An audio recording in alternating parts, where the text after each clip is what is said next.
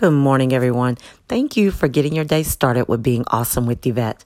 Today's message is I am. The scriptures Exodus 3:14. God said, "I am who I am." We all like to talk about who we was, but we forget sometimes to look at who we are now.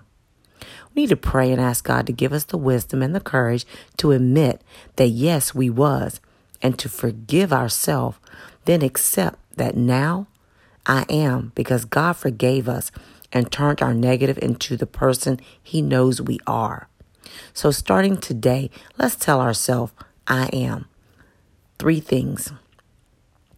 I will share and start. I am stronger, better, and unique. I really hope this message was uplifting and encouraging for you to want to do the will of God and become a stronger and better version of you. Please hit the like and subscribe button to be notified when I post the next message.